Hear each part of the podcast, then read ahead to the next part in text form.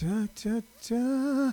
And three and two and one and good evening, everybody out there in out there land.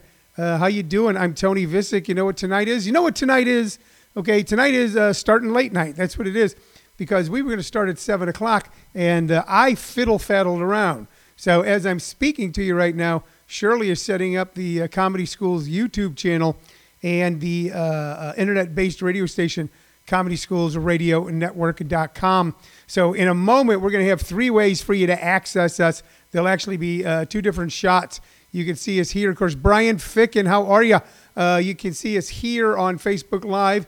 And in a moment, you'll be able to see a wider shot on Comedy Schools Radio Network.com. David John, there you are. People are starting to join in. I apologize for coming in late.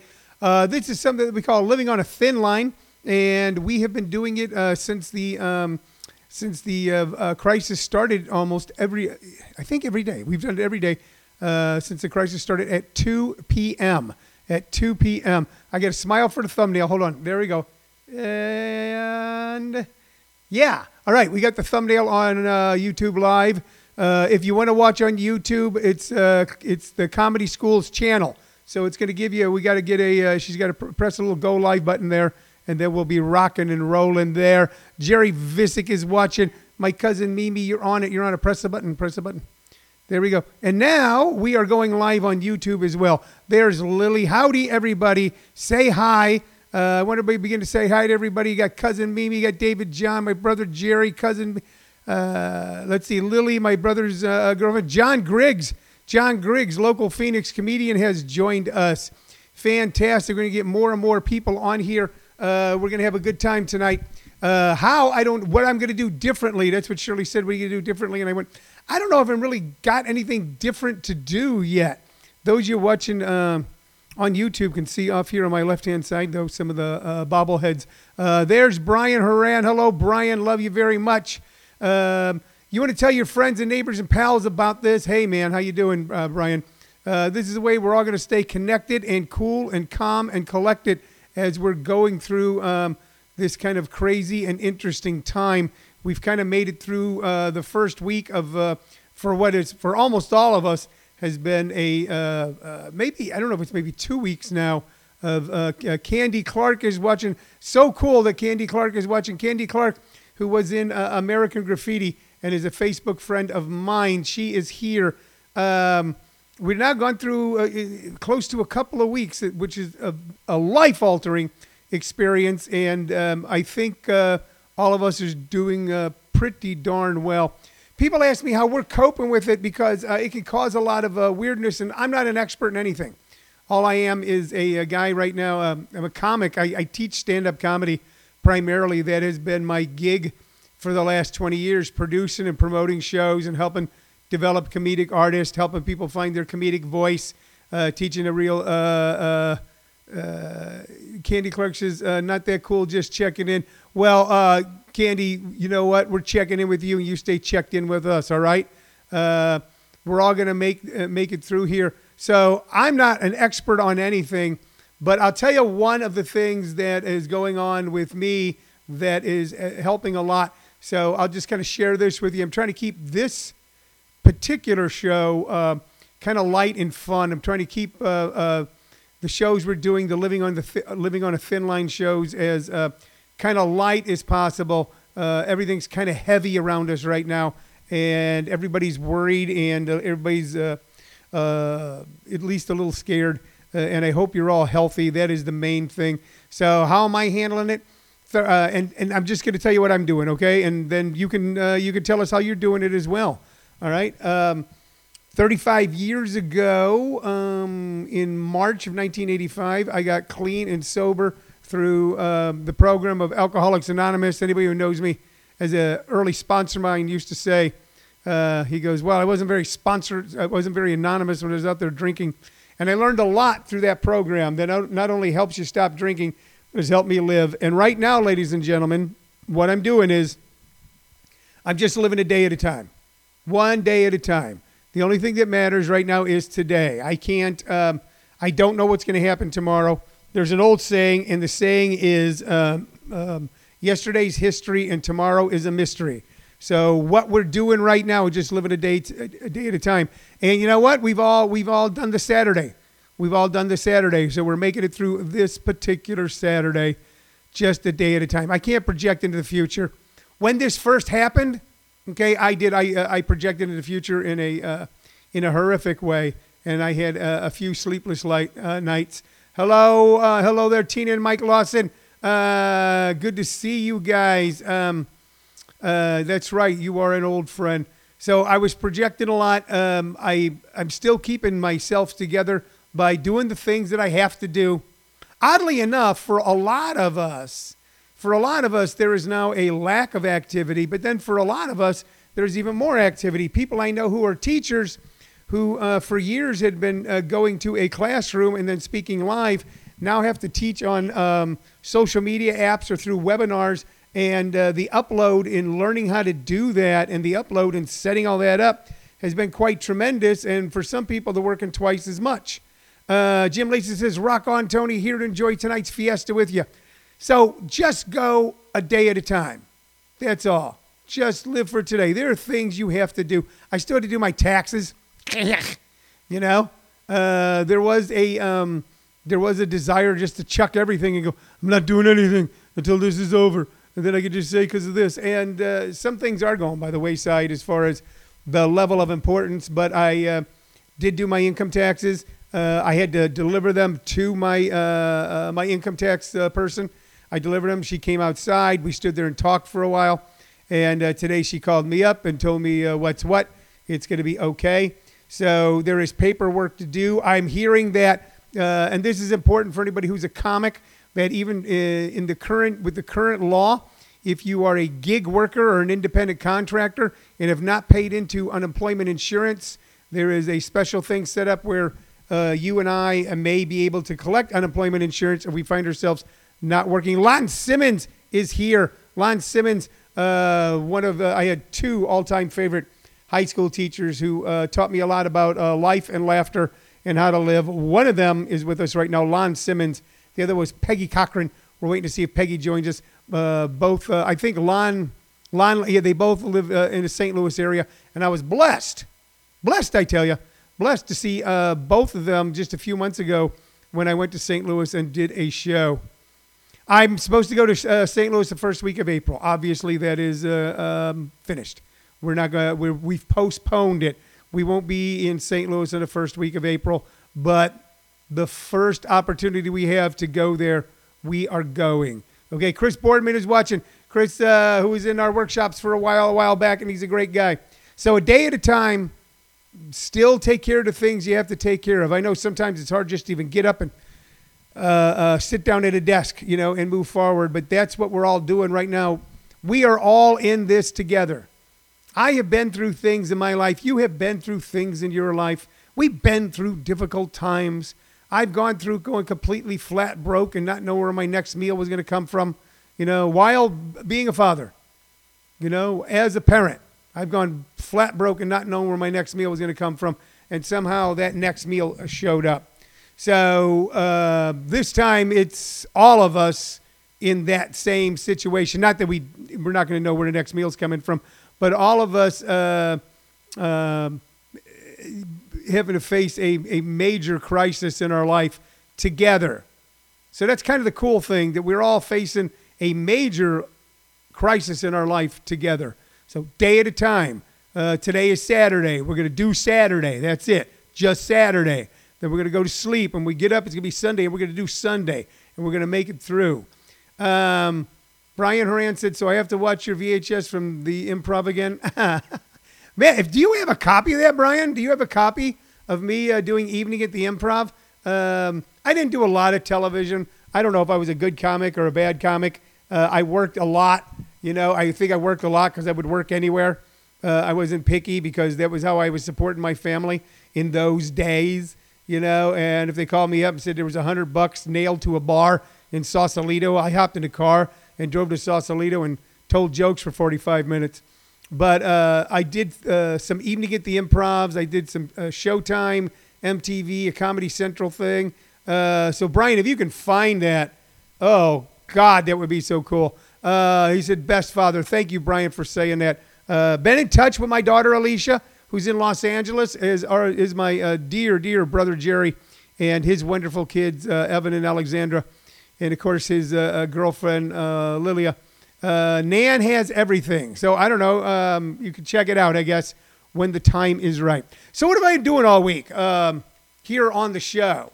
Okay, I'm talking to you. I'm looking for your questions. I'm looking for your comments. I want to hear what you got to say. I'll answer any question you ask that is a reasonable question. We've been talking about funny things. We've been talking about serious things, uh, but mostly fun and funny things.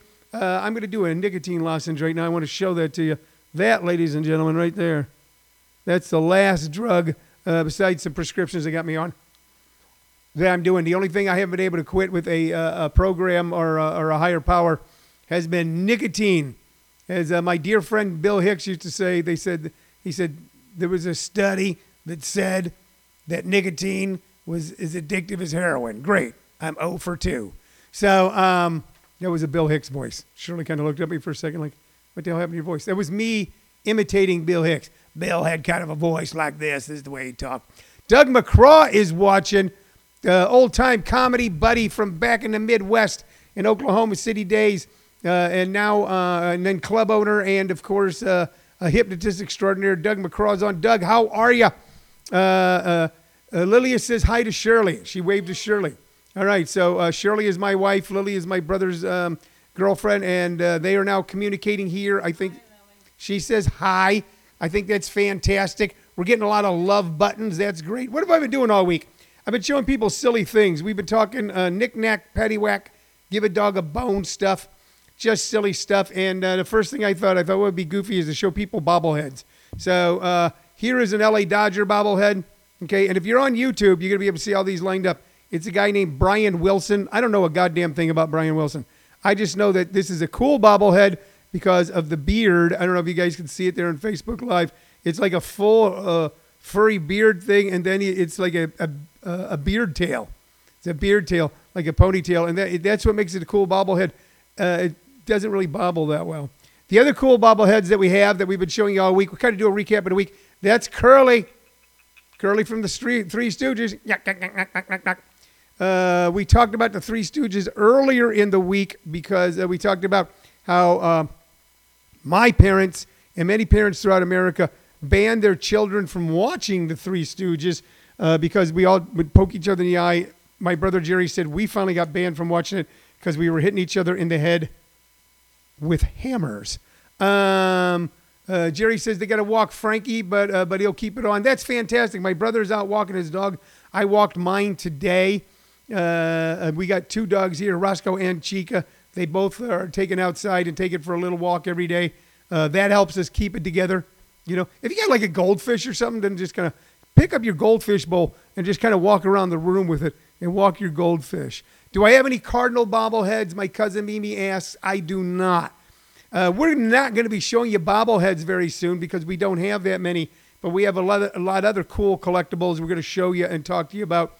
Uh, here is, uh, look at that. That's James Dean. Now, that's kind of a rare and cool one that uh, I was, at one point, was worth $50. I don't know what the hell they're worth now.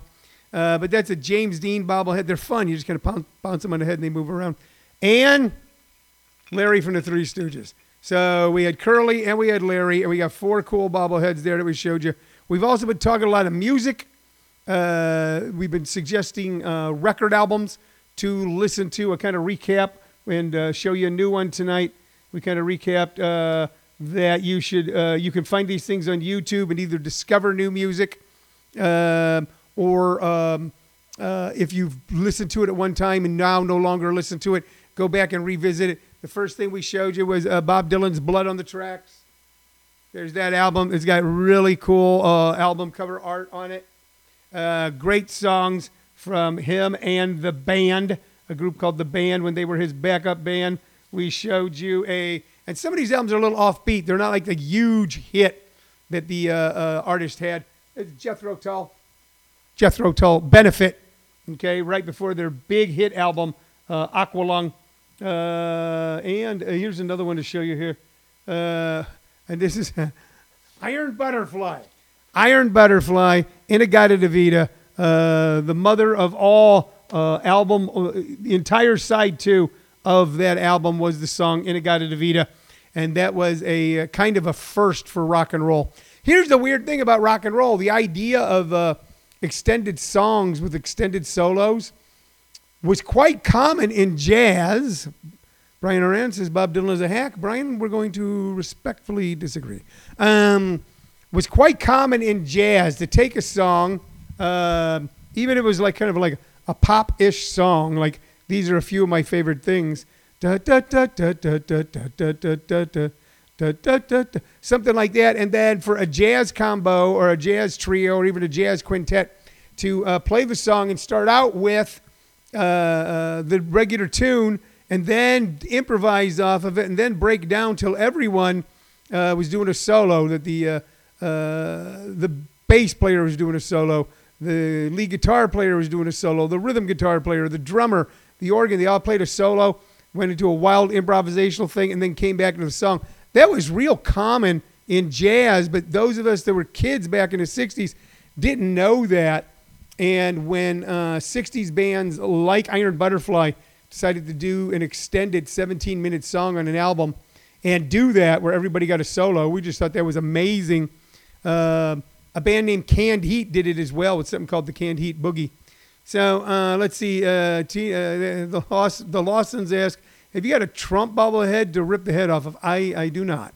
Uh, let's see. Brian says, uh, Brian Rand says, I mean, I prefer the Wilburys. Yeah, Bob Dylan was in a band called the uh, Traveling Wilburys, uh, which was kind of a super group where they all gave themselves fake names and pretended like they were a real band. And it was uh, Bob Dylan and Tom Petty and George Harrison and Jeff Lynne and Roy Orbison. And they put out uh, two incredible, uh, I say albums, but by that time it was pretty much CDs of music. Traveling Vil- Wilburys, I believe, Volume 1 and Traveling Wilburys, Volume 2 both of which I believe I uh, still have on CD somewhere. We might get into CDs later on this week as well. But the uh, album I was holding on for you tonight, the album I was holding for you tonight, so far, most of the stuff I've showed you have been uh, 60s and 70s rock stuff that came out when I was a teenager. All right, we uh, we and that's almost exclusively where we've been. It wasn't the plan. We didn't sit down and go, all right, hey, Laurie Crawford, we didn't sit down and say, let's do a show where we show uh, an album from the 60s and then talk about it. It was just one of the things that we were doing to have something to talk about.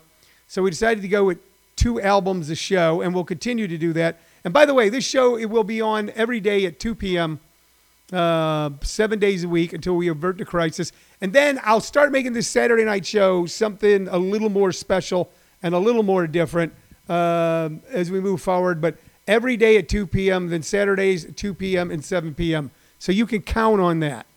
Uh, my wife just looked at me like, "What?" Uh, that is the plan with this show. We need to have, we need to have reasons. We need to go. Oh, this is what I do at this time. This is what I do at that time. We need to have those reasons, uh, things that are routines. You know, oh, I go here at this time. Oh, I do that at that time. And that's what we're building here uh, for us and you. This is not our show. This is your show. Also, um, like I said, uh, um, uh, we're gonna. It's as much to help keep us together as it is to maybe help keep you together. The album I'm going to show you now, okay, and then we're going to get into some topics. Um, the album I'm going to show you now uh, is not from when I was young. Uh, it's from when I was young, but not from uh, my high school years, my formative years. That's the music you love. I used to do a joke where I said, um, uh, the music you love that was, was the music that was playing when you were young, uh, when you were doing some of the first things in your life. He said, it doesn't make any difference if that music is good or bad. It doesn't make any music. The music was terrible. It was the music that was around when you were first doing this and first doing that. Boom it's always going to be special to you. Okay, but if you were like me and the first time you ever made love on the radio, they were playing me and you and the dog named Boo, you're kind of fucked.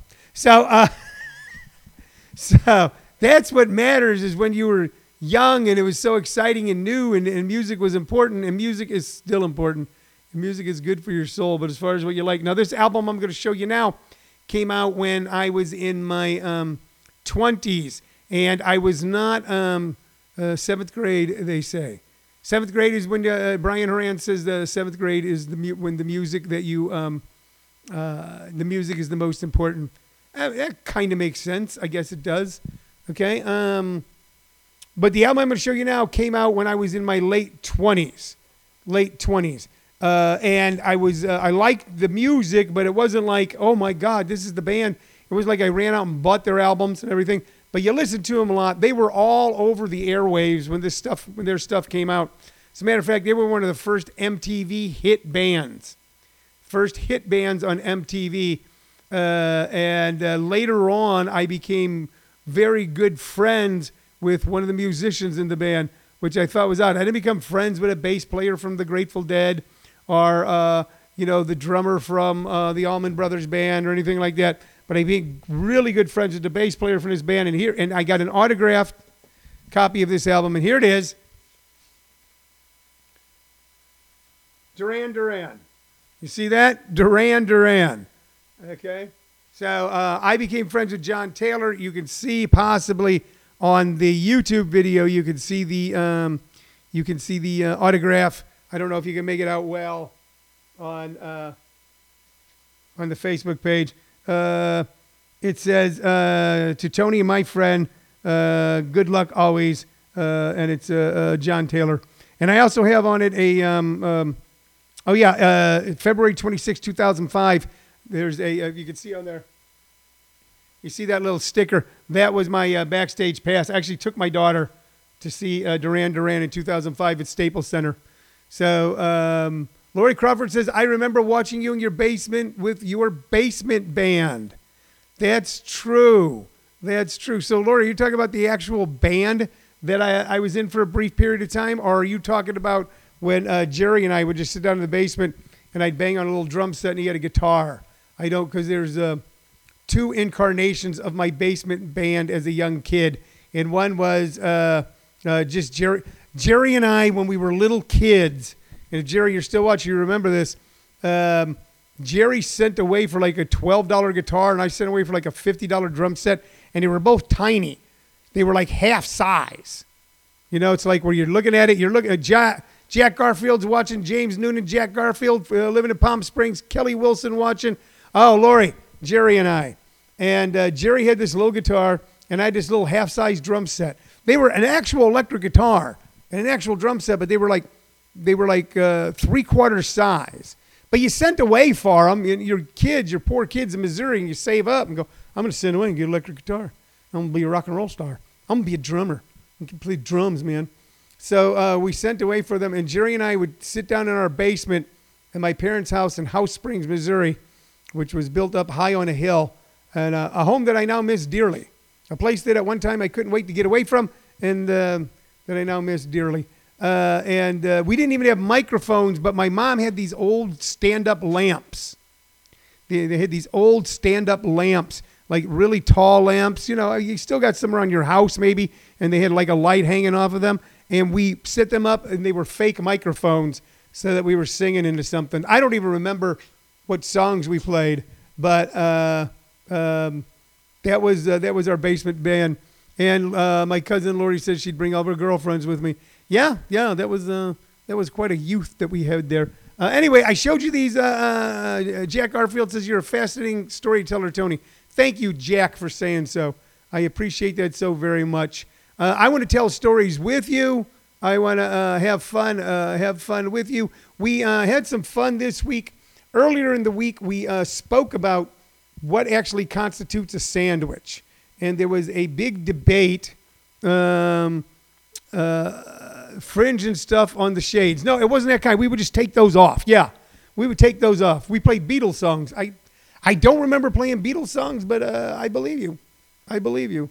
I never thought that I was a good enough musician to. Uh, well, I wasn't a good enough musician to play Beatles songs. But uh, I'm trying to remember what Jerry and I would kind of. I was in a uh, little band in the late '60s with some guys, and we would get hired for 50 bucks to play in people's basements for a short period of time. And we played. Um, we played Steppenwolf. Uh, we played. Uh, we played Iron Butterfly. We played the Bee Gees. We played the Chamber Brothers. We played Creedence Clearwater Revival, Led Zeppelin. So uh, those were uh, those were some fun times. I remember playing those songs. I'll tell you a funny story. You want to hear a funny story? Of course you do. Of course you want to hear a funny story. Um, and here's the funny story. Um, the little band I was in, okay, the little pickup band, and it was, um, I believe, uh, two guitarists, uh, uh, no, a, a guitarist, a bass player, a lead singer, and me. I think it was four guys. We got hired to play a wedding reception uh, in High Ridge, Missouri, and I think I want to say we still got our usual fifty bucks. We might have got paid more. So it was uh, it was as as uh, Chuck Berry says in C'est La Vie, it was a teenage wedding, and the old folks wished them well. So it was two people who were in high school with us, those of us in the band, but they were like seniors, and we were all freshmen and sophomores. So this is around 1969.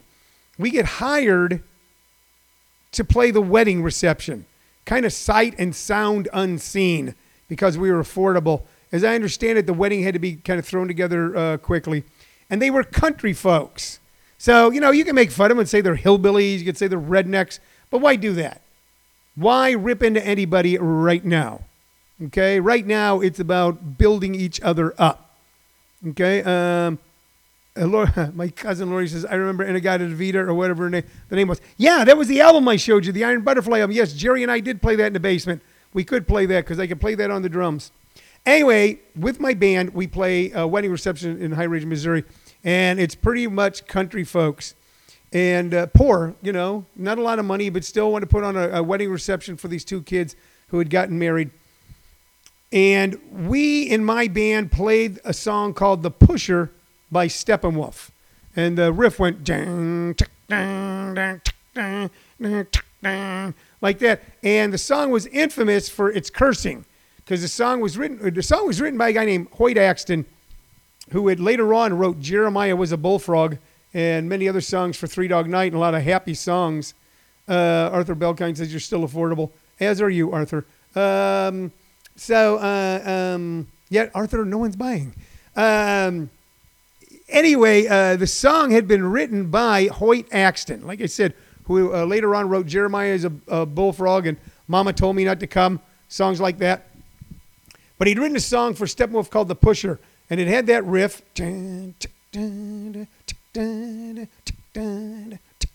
But a pretty cool riff. And uh, it was a song about how evil drug dealers were. And uh, the riff, it kind of went, you know, you know, I've smoked a lot of grass. And then he went, God damn, God damn, the pusher man. I said, God damn. And that was controversial to say that word on the radio. I think some FM stations did it. It was when it started a whole long chain of events, along with George Carlin uh, going to the Supreme Court over his uh, the seven words you can and can't say on television, what could be played and couldn't be played uh, on the radio, on FM radio. But uh, we liked the song because they said "God damn it." But it, it was kind of a slow, slow riff. I'm going to kind of do it for you again. I apologize. I don't mean to hurt your ears. It was. That's how it went. And it was the slowest song that my band knew. It was the slowest song that my band knew. You know, we were playing like Communication Breakdown uh, by Led Zeppelin and uh, songs like that, and they were all like fast rock songs, stuff that young people like fast, rock, hard. So as we began to play, the father of the bride, I believe, came over to us. And the weird thing was on that song, I didn't play the drums. The singer played the drums and I sang the song. I know it's hard to believe when you hear my voice right now. Um, and probably was hard to believe then as well. But uh, I, I, did have more than a, uh, a, half octave range when I was uh, 13 years old. It's great. We're 13. We're playing a wedding reception. We're getting beers. I'm sitting behind. I'm sitting behind my drum set with a six pack of beer. We're drinking. You could smoke inside. I got a cigarette hanging in my mouth. I'm playing the drums, you know, grabbing a beer. You know, uh, we were in uh, we were in teenage heaven. You know, we're the band at a wedding reception. Um, anyway, so we do our little thing, which we thought was cool. Which was uh, it was like one of the things the band did. Kind of, it was, it was like I don't know, like young guys go, and then we'll do a somersault while we're singing, which sounded totally stupid till the uh, Uh, New Kids in the Block did it and uh, made a fortune. So uh, all of a sudden, that song, I would jump up from the drums, and the singer would run behind and sit down on my drum set, and we'd kick into the pusher. Kick into the pusher. And as we're playing it, the father of the bride comes over to me and goes, You boys just keep playing this song over and over and over and over and over. It's going to be the wedding dance. And even at 13, I'm going, oh, that, That's a little weird. But um, I go, Okay, okay. So then the couple goes out there, and this was one of those things where people came out and like taped money on the bride. You know that that was the um, that was the uh, custom for this particular uh, indigenous group of folks. It's a custom with a lot of people. Uh, I used to joke around and say, but these people are so poor they were taping quarters to her. Um, so they're dancing their wedding dance. People are coming over and either putting money in her purse or taping it on her. As I'm going, I said, God damn. God damn, to put your man. I think at one point the father came over and said, "Don't don't sing the words, just keep doing the song." But um, I hope that that couple is still married today, and I hope that that couple has had a wonderful life from that those years in 1969 or 1970 up till now. I've hope they've I hope they've had children and grandchildren and they've had this entire wonderful life. And I hope that when they look back, that when they look back at their wedding, that they remember that as well. That they remember and they can look back and laugh and go, and you know what? And then for a wedding dance, they had some band, wasn't very good, just a bunch of kids banging on guitars and drums. That they played uh, the pusher, that was our wedding dance. I hope they have that memory because it is a fond memory for me okay? And it's it's not a knock on anyone, okay? So uh, we've been talking music a little bit. I told you that story. Uh, also, what we were talking about this week, along with uh, telling stories, was we had a couple of uh, uh, debates and questions, and one was is a hot dog a sandwich? And if you guys want to talk about that, we can talk about that as well. Um, Shirley says no. All right. So Cheryl, what do you think we should talk about then?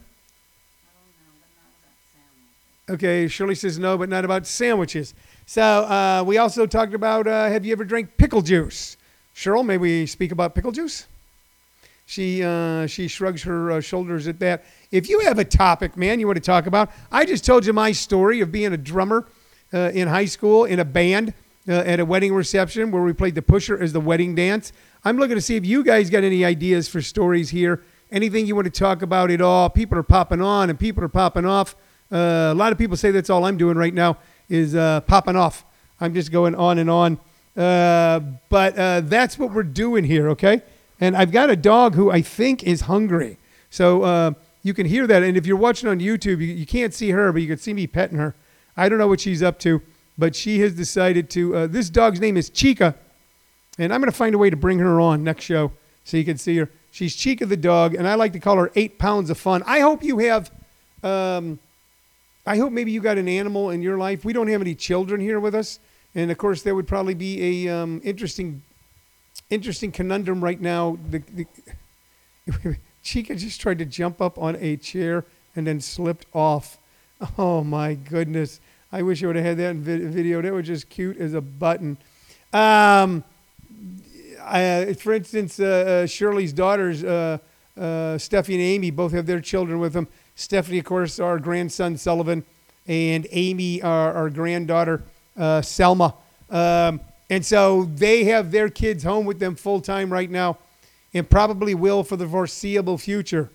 And it's a blessing because during um, during I don't know, Cheryl, can you just kind of bring her over if you don't want to get in the shot and just kind of get Chica in the shot a little bit so people can see her at least on YouTube. Okay. Um, I don't know if you can get her all the way over here on Facebook, but at least bring her in the shot. Uh, Chica, that is the dog's name.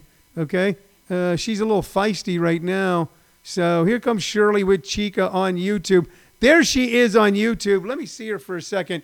If I can hold her, if I can get a hold of her, uh, I got her. And there she is on Facebook Live. That is Chica, ladies and gentlemen. We're gonna put her back now. That's it. She's. Uh, oh, hold it, hold it, hold it. You got my, you got my. Chica had just caught my uh, microphone wire. Um, I call her uh, eight pounds of fun. I think she weighs a little more than eight pounds right now. But before I got Roscoe, I used to walk her every day. Uh, here I am, me. Look at the way I am. and uh, Shirley and I start living together, and she brings Chica with her, and I'm walking, I'm walking a little eight-pound Chihuahua uh, on a pink leash through this neighborhood, and people just look at me. I'd be like, "What? What are you looking at?" Okay, but she um, um, through uh, what was some tough times for me back in 2000. What's that? She's 10 pounds now. 10 pounds of fun. Uh, Jim Perry said, I just finished the Tiger King series. Someone please rescue me or shoot me, lol. Um, yeah, I. you know what? Um, I don't know if we're going to watch that right away. I've heard, for me, the exciting news is that um, uh, Ozark has just released season three. So we might begin to delve into that tonight. What series have you guys watched that you didn't make it all the way through? Like for us, it's going to be Hunters with Al Pacino and Amazon, which showed so much promise, but just kind of fell apart uh, by uh, for me because I, I, really wanted to give it. I really wanted to give it uh, uh the benefit of the doubt. Um, just kind of fell apart by episode four. I just it just did not hold my interest. But uh, Ozark, the first two seasons held our interest very, very much, and um, uh, we're going to watch season three. Jim Perry says Ozark is awesome. Uh, Kelly Wilson says TWD. I don't know what TWD is, Kelly. You're going to have to spell it out for me. Uh, Lori, uh, my cousin Lori says she's going to watch Ozark tonight. Uh, Jim Perry says we're rewatching Breaking Bad. Yeah, yeah, to do that. To do that for sure. To do that. Um, uh, cousin Lori didn't like Hunters. Um, neither did I. You know, like I said, lost interest in it. Uh, for Brian Horan says for us it's Ozark so far. So Ozark seems to be the consensus of a new series that is out right now, or uh, a new batch of shows that we're all going to be able to take a look at. So um, uh, anyway, I used to. I think I, before I got uh, ran off on that, I was telling you about how I used to walk uh, an eight-pound Chihuahua on a pink leash through this neighborhood, and she and I bonded ever since. I hope that you, if you have children, if you have family, that you're with your family. I really do. Okay? And that you're pulling together. And that you're pulling together. The main thing is, whomever you're with, that you guys pull together. All right? Pull together. Help one another out. All right? Be a contributor. Don't be a detractor. Uh, Kelly Wilson says The Walking Dead. Yeah, you know what? Uh, kind of not interested in that right now, but uh, I get it. I and I have a former student of mine is on The Walking Dead, and uh, we're very proud of him and happy that he got the um, got the gig. He's been on several years now. Josh McDermitt, who plays Eugene on The Walking Dead, started out in our stand up comedy workshops right here in Phoenix. Uh, first time on stage was with us. Uh, and from, uh, from, uh, from uh, he was a great, uh, very hardworking comedy student who became very funny, worked very hard at it, and then became one of the people on Last Comic Standing early on. Didn't make it very far in the series, and that was when the series Last Comic Standing would have them all living in a house, that sort of thing. But from that, he um, he got uh, an agent, and with that agent, he began to get commercials, and he took acting classes in Los Angeles and improv classes, and he ended up on a uh, TV series on um, not We TV, uh, like this. It's not the Nostalgia Channel. Anyway, he did a show called uh, Retired at 35 which is about uh, a kid who goes broke and goes and lives with his parents in Florida, or an adult who goes broke. And Josh McDermitt played the zany best friend.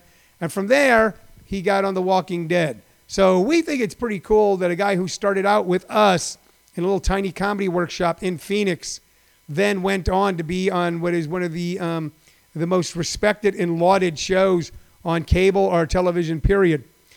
All that being said, right now, I'm just watching silly shows and watching goofy shows. I think Ozark is kind of a goofy show. What's that? Malcolm in the Middle. My wife says Malcolm in the Middle.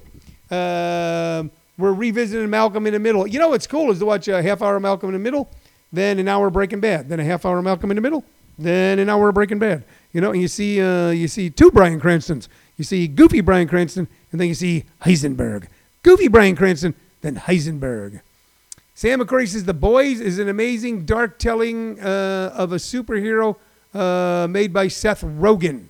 All right, all right, fine. I, you know what? I might check that out. Like I said, I'm, I'm mostly looking for lighthearted stuff to look at. If I want to look at heavy duty stuff right now, I just have to go over to the cable channels. We all know what's going on, and we all know what we've got to do because of what's going on. And we're all doing what we have to do because of what's going on. Okay? And in some ways, our lives have changed. In some ways, they haven't. You know, there's big chunks of time. Like today on Saturday, this was kind of what a Saturday was to me. You know, kind of a, a little bit of a kickback here at the house. You know, it's a little quieter around uh, here in the neighborhood on Saturday. So this was not a lot different than a lot of other Saturdays I have experienced while living in this uh, little town that I've come to love very much, Maricopa, Arizona, and lo- uh, learn to love the people in it. Uh, Jim Lacey says Malcolm in the Middle, ahead of its time, awesome series, definitely. And Jim, that's currently uh, my wife's favorite show. Uh, I'll hear in the other room just laughing like hell at it. Uh, Jim Perry says we also just finished the Harry Potter series with the kids this morning. My eyes are bleeding at this point. LOL. Yeah, yeah, you're doing the TV thing heavy duty, Jim. Um, Brian Horan says The West Wing is still on Netflix. A lot of good stuff out there. Okay? But I'm mainly looking for lighthearted stuff to look at because then everything else is so kind of uh, kind of serious right now. Kind of serious. So uh, that's kind of what I'm hoping to show Be If you got, if you can see the YouTube shot right now, you can actually see. Well, you can't see four bobbleheads because um, I can't get them lined up there. You can see four bobblehead heads. Uh, D, uh, D, I always mispronounce your name, D. D. Sumala says, uh, Is me watching you part of a series we need to? Yeah, this is now part of a series. Every day, seven days a week, 2 p.m., living on a thin line. Then Saturday nights, what I'm calling the Comedy Jubilee, and I'm going to have to uh, format the Saturday night show a little bit better so it lives up to its name. Um, then uh, we're doing that every day at 2 p.m. and then every Saturday at 7 p.m. Uh, Sam McCurry says Anne Frank was in her attic for 700 plus days, hiding for her life. All we have to do is stay home. That's absolutely true. You're absolutely right. Um, you know what? I'm going to tell you a joke. I'm going to tell you a joke, joke. Okay? And I might screw it up, but um, it's a pretty good joke. And what happened was the other day, my friend Rich Scheidner, who uh, is a comic extraordinaire and was um, um, and was and still is like a big brother to me for oh so many years. Uh, got me some of my first gigs. Uh, we kind of raised our families together, uh, raised our kids together. They didn't live far from me. He had a daughter the exact same age as my daughter. Um, I he just put up a punchline, and so many people uh, recognized it. So I'm going to tell you the joke. It's a goofy ass joke, and here it is. There's two explorers on an unknown continent. All right, and all of a sudden they find themselves surrounded by the indigenous tribesmen of the jungle that they're in. And they're taken captive. And they're both tied to trees. And then finally, finally, the leader of the tribe walks up, and inexplicably in this joke, the leader of a tribe that uh, has never left that particular rainforest or jungle can speak English, looks at both of them and goes, You have two choices death or Chi Chi. And they kind of look at each other, and the guy says it again You have one of two choices death or Chi Chi. And the one guy goes, All right, uh, I'll, uh, I'll take Chi Chi. They untie the guy from the tree, and they tie him over a rock, pull his pants down, and everybody in the tribe, every single individual in the tribe, then uh, has their way with him. Anally rapes him over and over and over and over and over until he's a bloody mess. But then they let him go. Then they let him go, and he's free. He's free. They look at the other guy and go, Your turn. Now it's your choice death or Chi Chi. And the guy goes, All right, you know what? The hell with you. I say death. After seeing what had happened to his partner, had seen the unbearable torture that his friend had gone through, he decided that he was going to go out the honorable way. He goes, All right, I choose death. And the tribal leader goes, All right, fine, death by Chi Chi. so,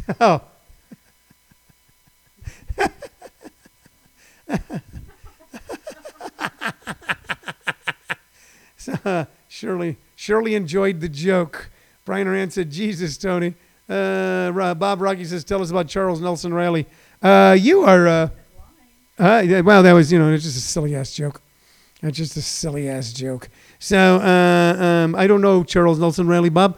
Uh, but he was a very funny guy, and I used to see him on game shows, and I enjoyed him very much. Uh, D. Samilla says The Odd Couple and I Love Lucy as far as light shows to watch.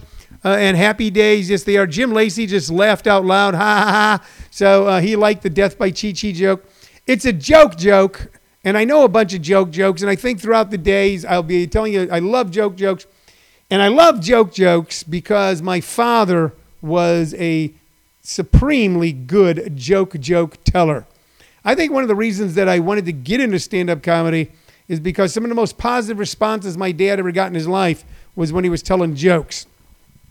My dad was the youngest son of a, uh, uh, of, uh, uh a challenged family. Um, you know, uh, uh, an impoverished depression, World War II family. He went through a lot of tough stuff. My, my dad's life was probably saved when he met my mom and then realized there was something more in life than sticking up liquor stores. Um, and uh, he was the guy when uh, my uncles and my grandfathers and my adult cousins would all get together drinking beer. He was the guy that would tell um, that would tell jokes, you know, and people would just laugh like hell. To give you a picture of how I used to um, be able to uh, hear these jokes uh, when I was a little boy, up until I was about ten, uh, my family lived in Old North St. Louis. There, by the way, on Facebook, there's a guy named Nathan Jackson. That's an easy name for you guys to remember. remember. Nathan Jackson. And Nathan has become a St. Louis historian and takes countless pictures of all the beautiful old. I always thought St. Louis was such a beautiful city. All the buildings, you could tell they were old. They were all from the 1800s.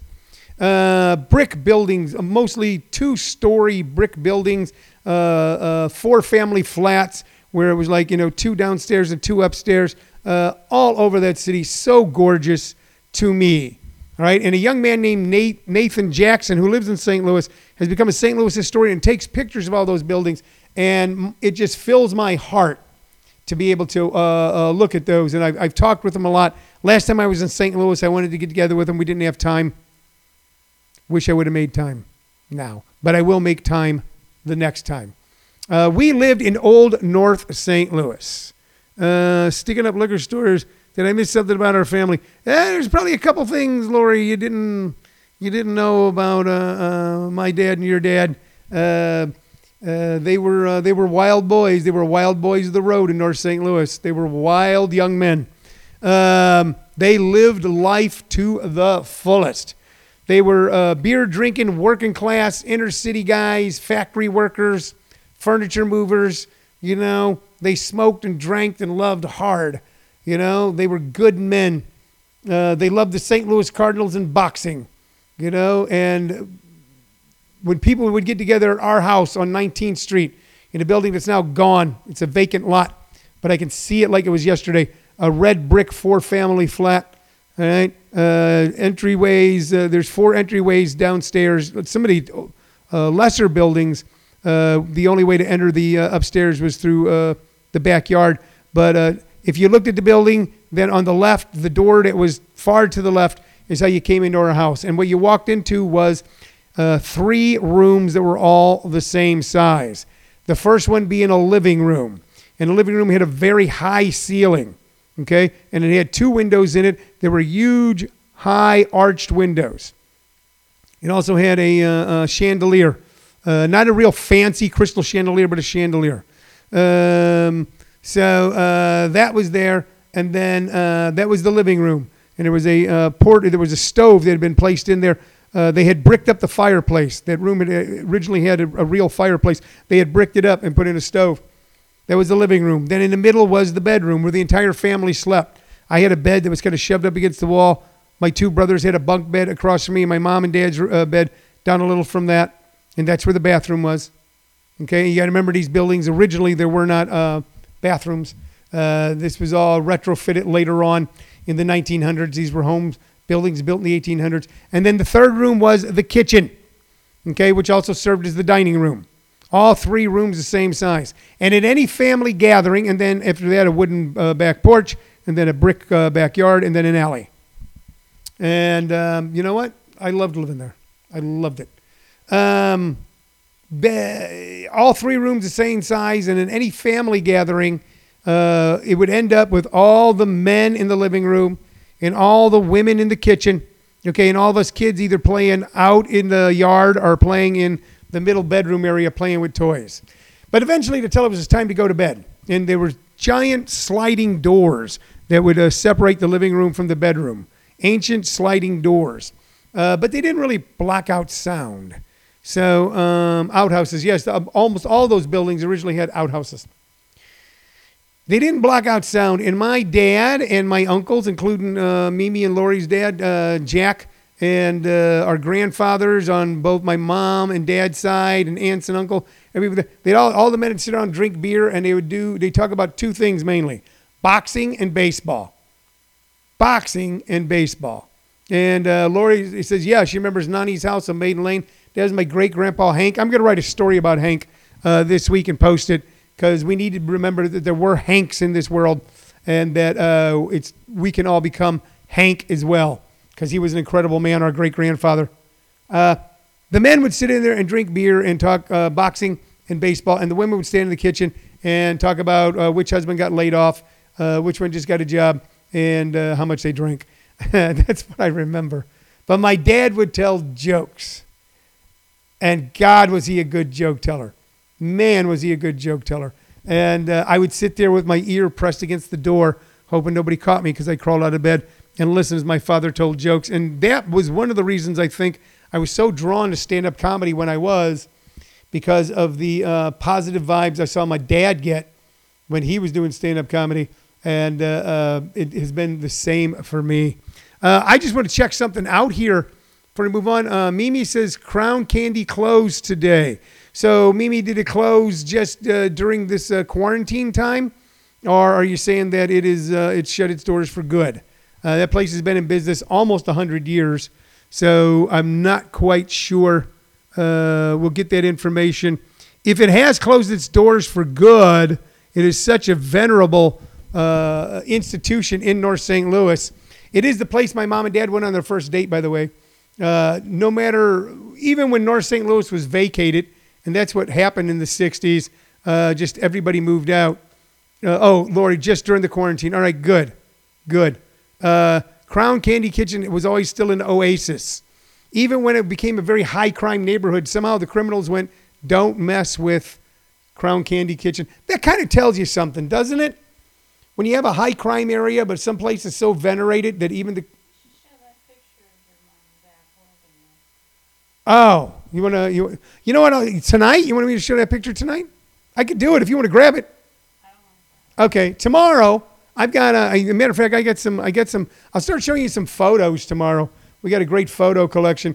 And um, um, one of them is my mom and dad hold me when I was a little kid in North St. Louis.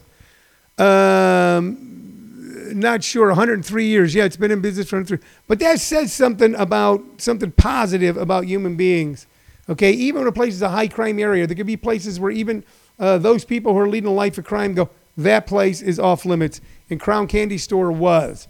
And as soon as this quarantine is over, uh, I know people will be back down there on Saturday and Sunday afternoons eating a delicious malt or a bacon sandwich.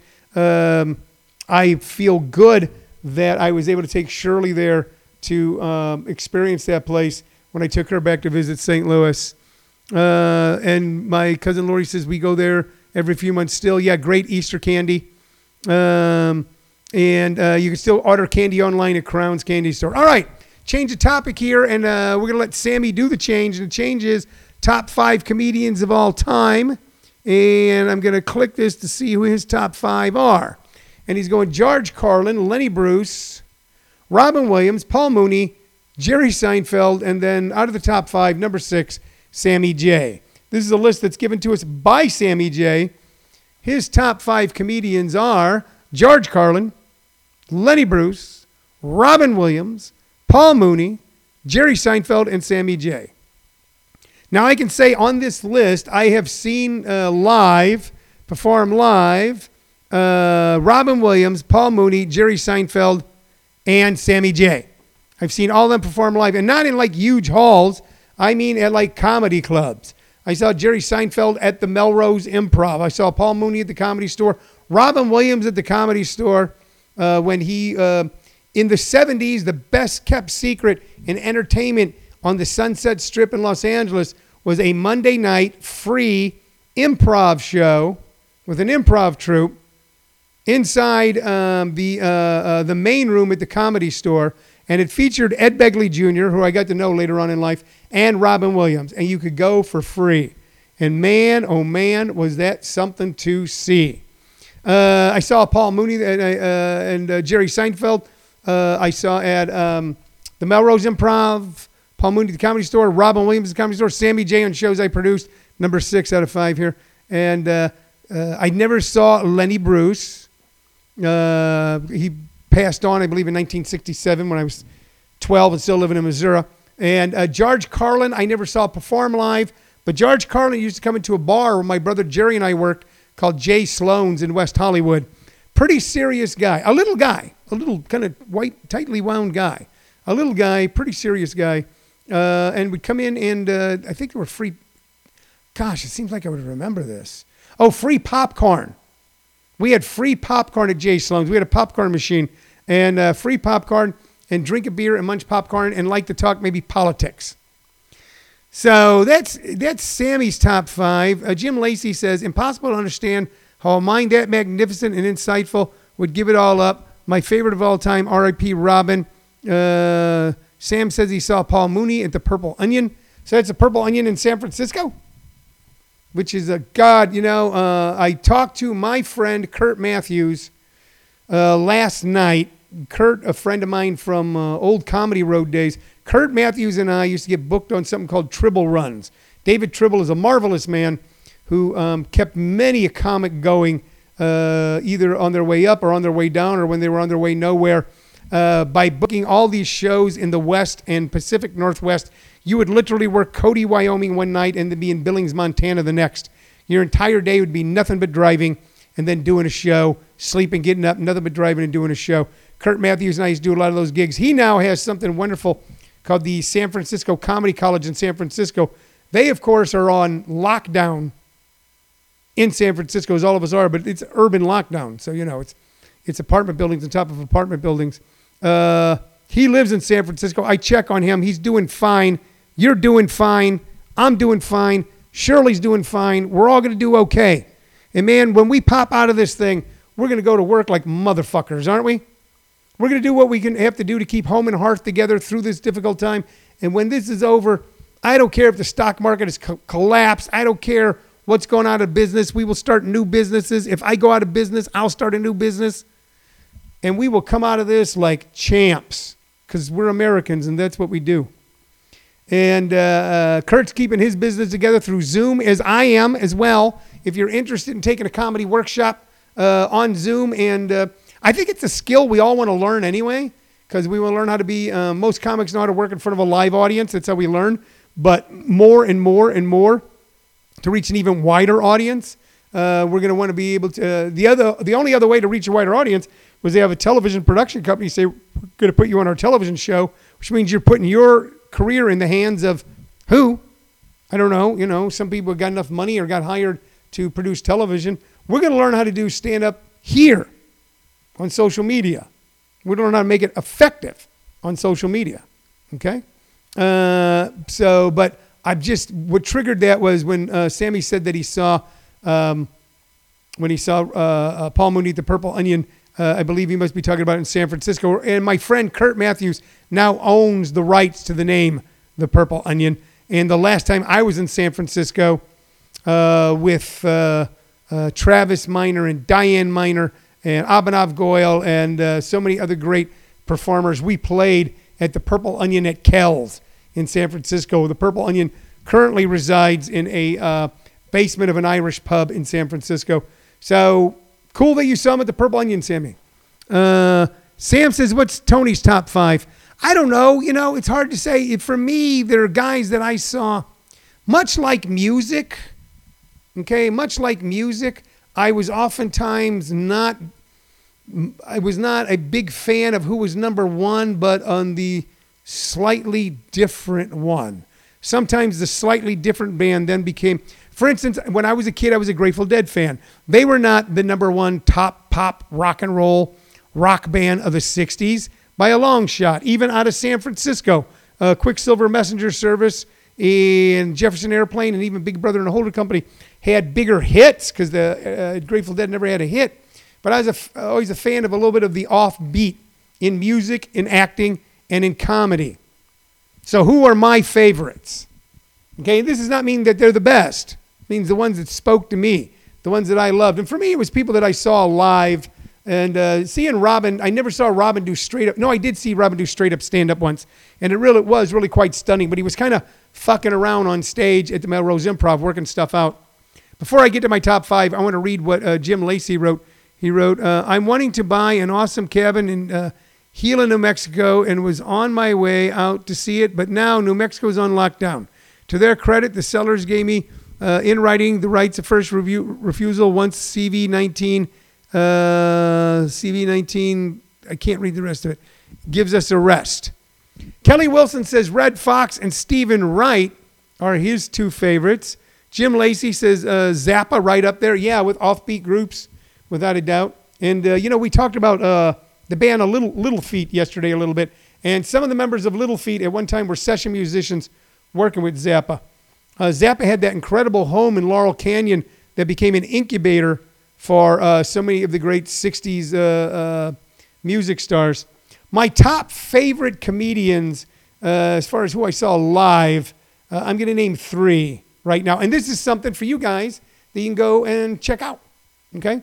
Because you can find their specials or their or clips of their their television appearances on YouTube. And uh, here they are. Uh, Bill Hicks, without a doubt, Bill Hicks. Bill Hicks, Bill Hicks, Bill Hicks. And now, in all fairness, the ones I'm going to mention, the majority of them uh, had become personal friends of mine at one point. So maybe there's a, but they became personal friends of mine because it was stunning to watch them on stage, and I wanted to get to know them. Uh, Bill Hicks, who uh, a lot of people say was the last great stand up in America. I don't like saying that because that is to put down a lot of other great stand ups that have come on since.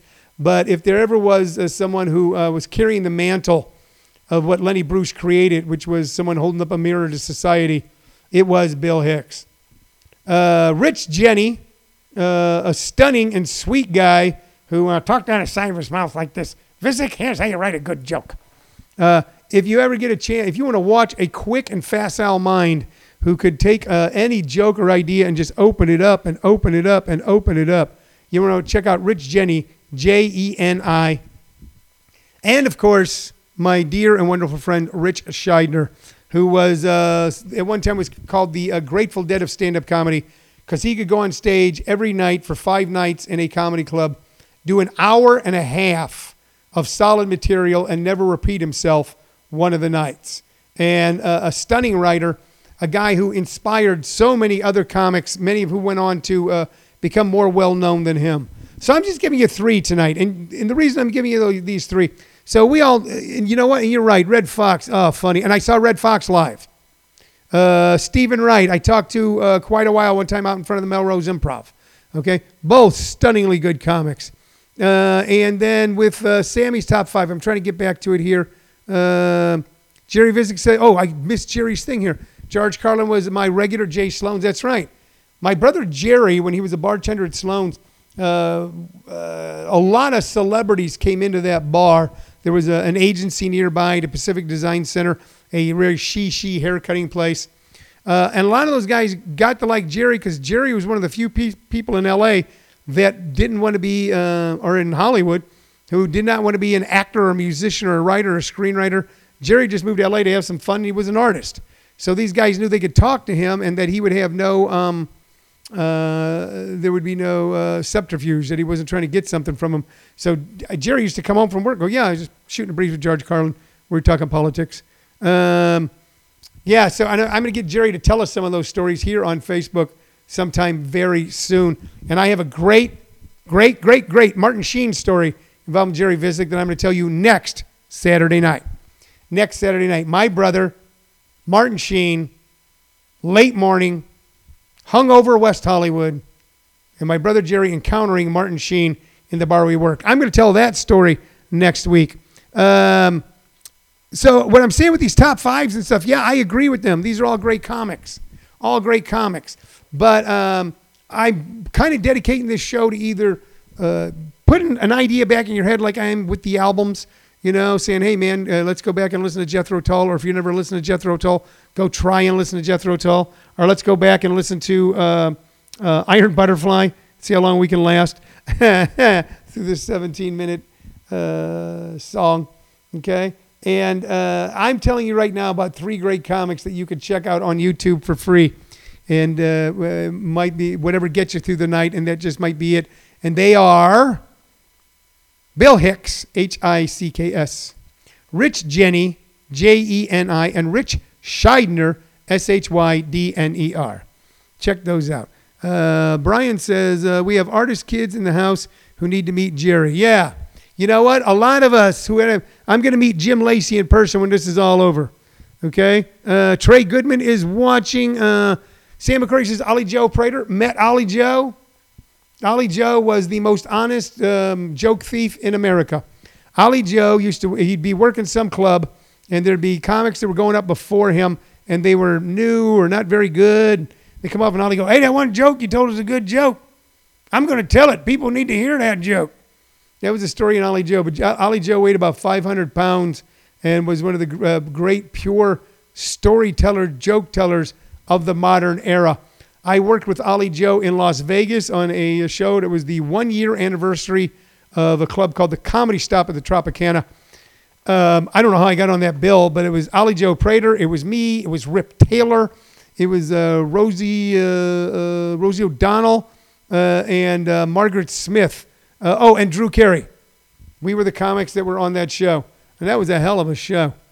Hey, Trey Goodman. Trey Goodman will be is the um, director, television director for um, uh, Sunday morning church services that are aired on um, AZTV in Arizona and also on YouTube. Trey, if you want to put up here what the link is, if people want to uh, attend a church service online tomorrow, uh, how they'll be able to do that if you want to. So Trey's here, uh, director extraordinaire. Uh, we got a pinky swear. He has a, a, a sitcom idea that he's putting together that we're going to make that show when this is over. Jim Lacey says no. No, none of your favorite three. Just got something new to do during uh, during the shutter. Yeah. So check out those three. Guys, I'm going to kind of wrap it up. This was an experiment for a Saturday night show to give you something to do on Saturday night, to give us something to do on Saturday night. You stay happy, you stay healthy, okay? You keep home and hearth together, okay? And very soon, when this is all over, uh, even though we're all together now, we're all going to be together again. Okay, we'll all be together very, very soon. So, uh, and remember, a day at a time. Yesterday's history, tomorrow's a mystery. Let's just take care of today, and then the day will take care of itself. It'll be what it's supposed to be. All right, for my producer, who just happens to be my wife, who I love very much, Shirley Lovisic, and for my crew, which consists of my dog Roscoe and my dog Chica, I want to bid you adieu. Our first, but now every Saturday night at 7 p.m uh, show of Living on a Thin Line Comedy Jubilee Special. My name's Tony Visick, and I'll see you tomorrow here at 2 p.m. Bye bye. and as always, if you're on YouTube, you're still getting. Uh,